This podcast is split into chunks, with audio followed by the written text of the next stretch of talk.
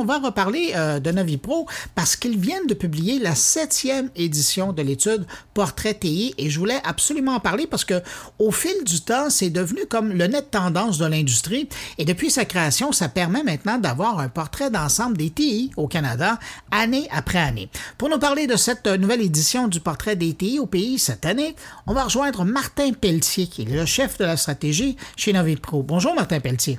Bonjour Bruno, comment vas-tu? Ça va très bien, merci. Dis donc, Martin, euh, donc c'est officiellement la septième édition euh, de l'étude de Portrait TI qui vient de sortir. Ça représente quoi pour Novipro, ça? Euh, ben, c'est une, une, très grande fierté parce que c'est sept ans, c'est continu. Fait qu'on va chercher de l'information à travers les entreprises qui sont pan-canadiennes, de petites, grandes, moyennes. cette année, on a plus de 635 répondants, 300 qui sont des nouveaux décideurs, TI, d'autres qui sont décideurs, mais pas en TI, d'autres qui sont simplement des clients des TI, en fin de compte. Fait que ça nous permet d'avoir vraiment un survol à travers le Canada, par secteur, par province. Puis ça nous permet aussi de voir la tangente que les entreprises ont vers où ils veulent investir, c'est quoi leurs préoccupations. Puis en même temps, ben, c'est un bon outil pour ces entreprises-là de pouvoir se comparer avec mm-hmm. les autres souvent on peut dire que quand on se compare, on se console, mais en même temps, on peut voir si on a toutes les mêmes préoccupations. Puis aussi, ça leur permet de pouvoir savoir exactement vers où s'en aller.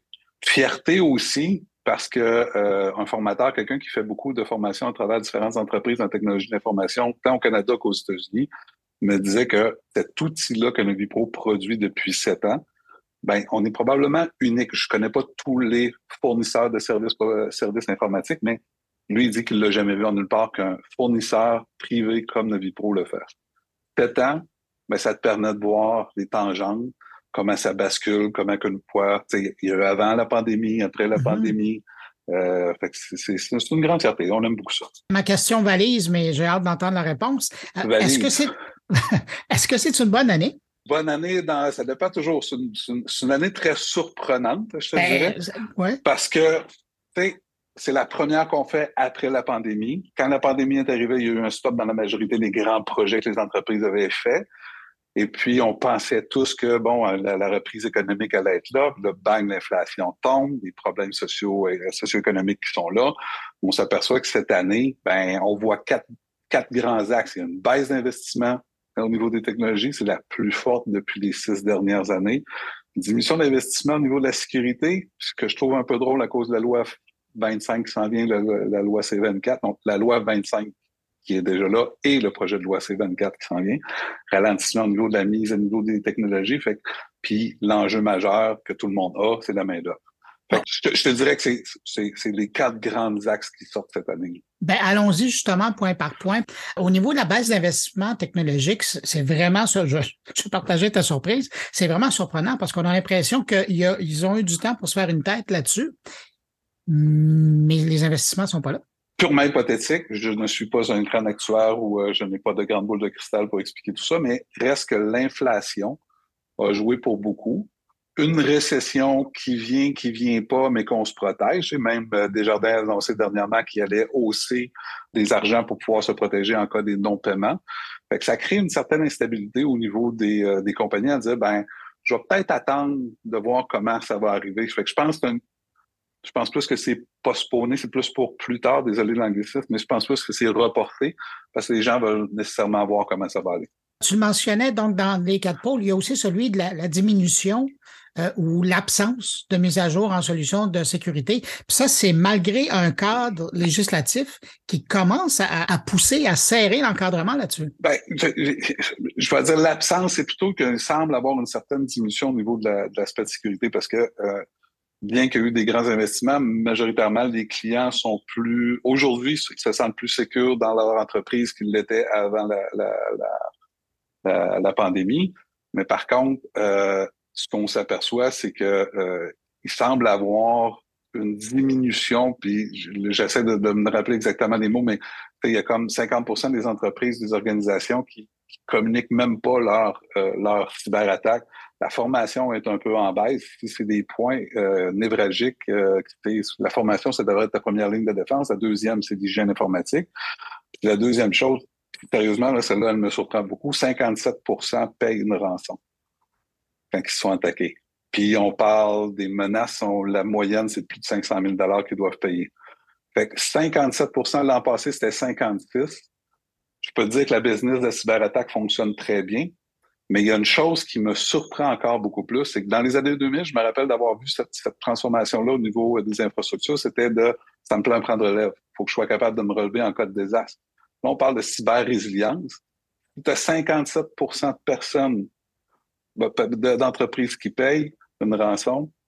Ça veut dire que tu as beau as beau te protéger dans les périmètres, avoir différentes choses. Si tu n'es pas super résilient, pas ni pour payer. Fait que ça, ça c'est des, des, points qui, qui me surprennent énormément. Puis en plus, ben, comme la cyberattaque ou les, les cyberattaques, c'est toujours quelque chose qui est en éternelle évolution. Ils sont de plus en plus, euh, je dirais pas féroces, mais agressifs. Et même que même de plus en plus cette année, c'est la première fois où ce que les menaces internes est plus bas que les menaces externes. Euh, dis donc, Martin, un peu partout dans le rapport, on sent les conséquences de la pénurie de main-d'œuvre. Et j'aimerais ça t'entendre là-dessus, parce que notamment, bon, ben, parce que tu parlais de ralentissement des mises à jour, mais on le sent partout, là. Oui, mais appelait ça un peu la grande démission. C'est peut-être l'effet de pandémie, parce qu'il y a beaucoup de gens pendant la pandémie ont peut-être décidé de dire euh, j'ai le goût de faire autre chose. Il y a quand même un grand pourcentage qui veulent euh, dire ben je quitte l'informatique pour aller faire autre chose. Il y a beaucoup de départs à la retraite. Mm-hmm. Beaucoup, beaucoup de départs à la retraite. Il y a peu de relève pour ces personnes-là. Fait ce qui fait en sorte que attirer des gens, c'est difficile, puis les garder, c'est encore plus difficile. L'Ontario semble avoir plus de facilité que le Québec par rapport à l'attraction ou en tout cas attirer des gens. Peut-être c'est un, effet de bassin de population, c'est peut-être un effet de langue aussi. Il y en a de plus en plus qui font du télétravail au Québec pour des entreprises aux États-Unis, parce que le télétravail fait ça, puis la, la game est pas pareille, le salaire est pas pareil, hein, fait que c'est un peu, c'est un peu tout ça. Fait que oui, euh, c'est quelque chose qui, euh, qui est très difficile pour les entreprises. Euh, puis on va pas se cacher, certaines de ces entreprises-là vont de plus en plus vers des services gérés ou des microservices pour mhm. pouvoir justement donner ça à des entreprises spécialisées, puis eux peuvent se, se concentrer sur le cœur de leur business. Tu mentionnes l'Ontario, évidemment le Québec, là, et puis aussi avec un clin d'œil aux États-Unis. Est-ce que dans ce que vous avez mesuré, est-ce qu'il y a des régions euh, à travers le pays qui font mieux que d'autres? Ben, l'Ontario est la, place où ce qui investit le plus. Puis la même chose, c'est que c'est en Ontario que euh, les, équipes TI sont considérées comme stratégiques ou font partie de la, stratégie de l'entreprise pour pouvoir l'agrandir, euh, comparativement à 82 au Québec. Fait qu'il y a une différence entre les deux. Mais en même temps, on peut se comparer. Sais, on parlait tantôt d'effet de, de, d'inflation l'Ontario a été beaucoup plus affecté et encore une fois, l'économie québécoise semble avoir été moins affectée par les problèmes d'inflation euh, cette année. Mais euh, dans les deux cas, souvent, l'Ontario est plus en avance pour soit l'investissement, soit des nouvelles technologies ou aller, comme j'expliquais, euh, ben, je n'ai pas j'expliquais, mais comme je mentionnais tout à l'heure, au niveau de l'intelligence artificielle et de l'automatisation. Martin, je sais qu'on a encore le nez dessus, là, mais Comment tu vois, donc on a un an de recul, comment la pandémie, euh, selon toi, quand tu regardes euh, ce portrait que vous donnez là, comment la pandémie a influencé les pratiques en matière de cybersécurité? Euh, le télétravail est là pour rester. Donc, Ça, c'est un gros impact, ça. Ça, c'est un énorme impact. Qu'est-ce que je trouvais encore de plus drôle, c'est que euh, j'ai pas la statistique exactement, mais un pourcentage assez élevé n'ont même pas des pratiques de communication VPN protégées qui n'ont pas l'obligation de demander euh, un administrateur pour mettre un logiciel sur son ordinateur. Fait que ça, je, trouve ça très euh, très insécurisant pour moi. Je, me mettrais en, tant qu'entrepreneur de voir mes employés qui peuvent faire ce qu'ils veulent à l'intérieur de avec leur ordinateur. Ça peut créer euh, certaines choses. Mais comme le télétravail ne changera pas, euh, c'est un des gros points. Puis la deuxième chose, c'est ça un des points qui influence ou préoccupe beaucoup euh, les gens en sécurité, c'est euh, les tensions socio-économiques, la guerre, la Chine, entre la Chine et les États-Unis. Si on fait juste regarder ce qui s'est passé il y a peut-être quelques semaines, ou ce que des attaques russes sur des sites Internet de nos entreprises québécoises, ça a changé beaucoup le monde, je dirais, la post-pandémie. En terminant, euh, Martin, quand tu regardes cette étude-là, avec les chiffres, tu compares aux six années précédentes, tu dirais que toi, tu es optimiste par rapport à la prochaine année? Parce qu'il reste beaucoup de choses à faire? Euh, je vais dire prudent. Optimiste. Si on parle, il, reste quand même que ne pas investir en technologie, c'est juste de pousser plus loin le problème parce que les technologies avancent tellement rapidement. Euh, fait c'est de repousser plus loin. Je pense que c'est de le voir de façon plus judicieuse, planifier les choses pour la prochaine année. Mais euh, reste un point, c'est. Le nerf de la guerre, la sécurité, c'est reste le point où il faut faire très, très attention.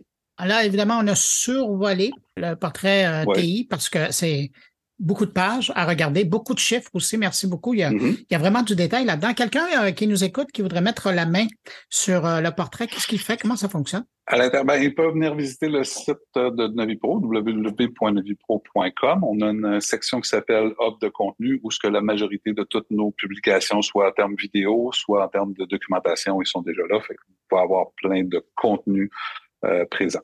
Et en profiter pour écouter vos balados. Exactement. Puis euh, la meilleure, je pense, c'était celle-là à Cybersécurité 2020, où c'était animé par un magnifique Bruno.